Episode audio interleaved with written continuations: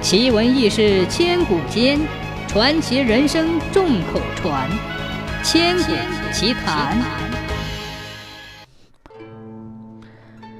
相传，董其昌任南京礼部尚书时，一次回松江祭祖，应超果寺当家之请，为新建的一览楼写匾额。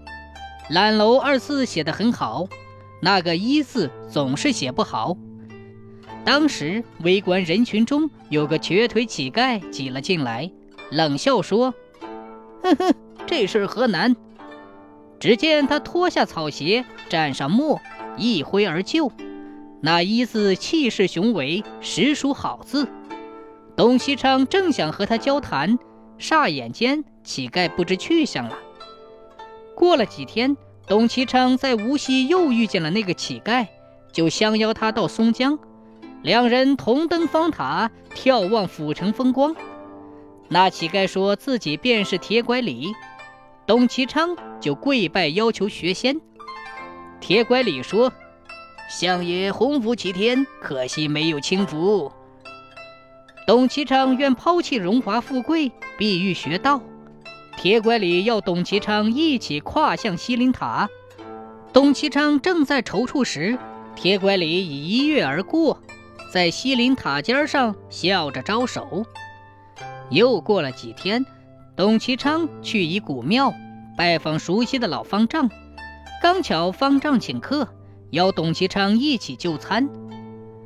不一会儿，来了八个衣衫褴褛的人，其中一个是女的。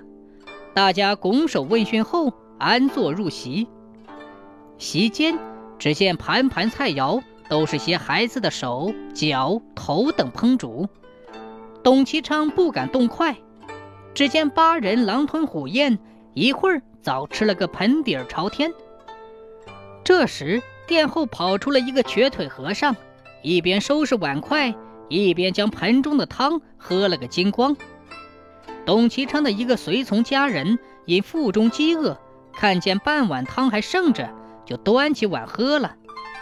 等到主人喝止时，那汤早已咕噜下肚了。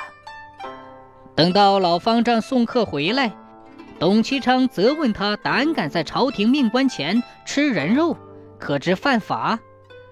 老方丈笑呼呼地说：“哈哈哈哈，这是何首乌，长成人形千年难得，吃了能够长生不老啊！”董其昌叹无福享受，但总是心不死。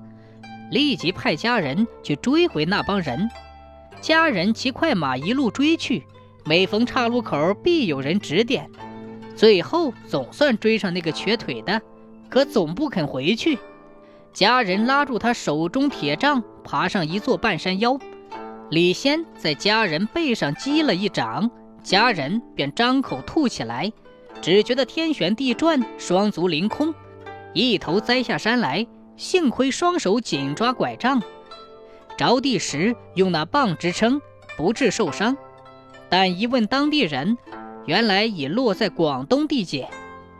那个家人吃尽千辛万苦，当他回到松江时，正逢明朝董焕的事件，董府已经被上万农民烧成了一片瓦砾场。那个家人回到叶谢水月禅院出家为僧。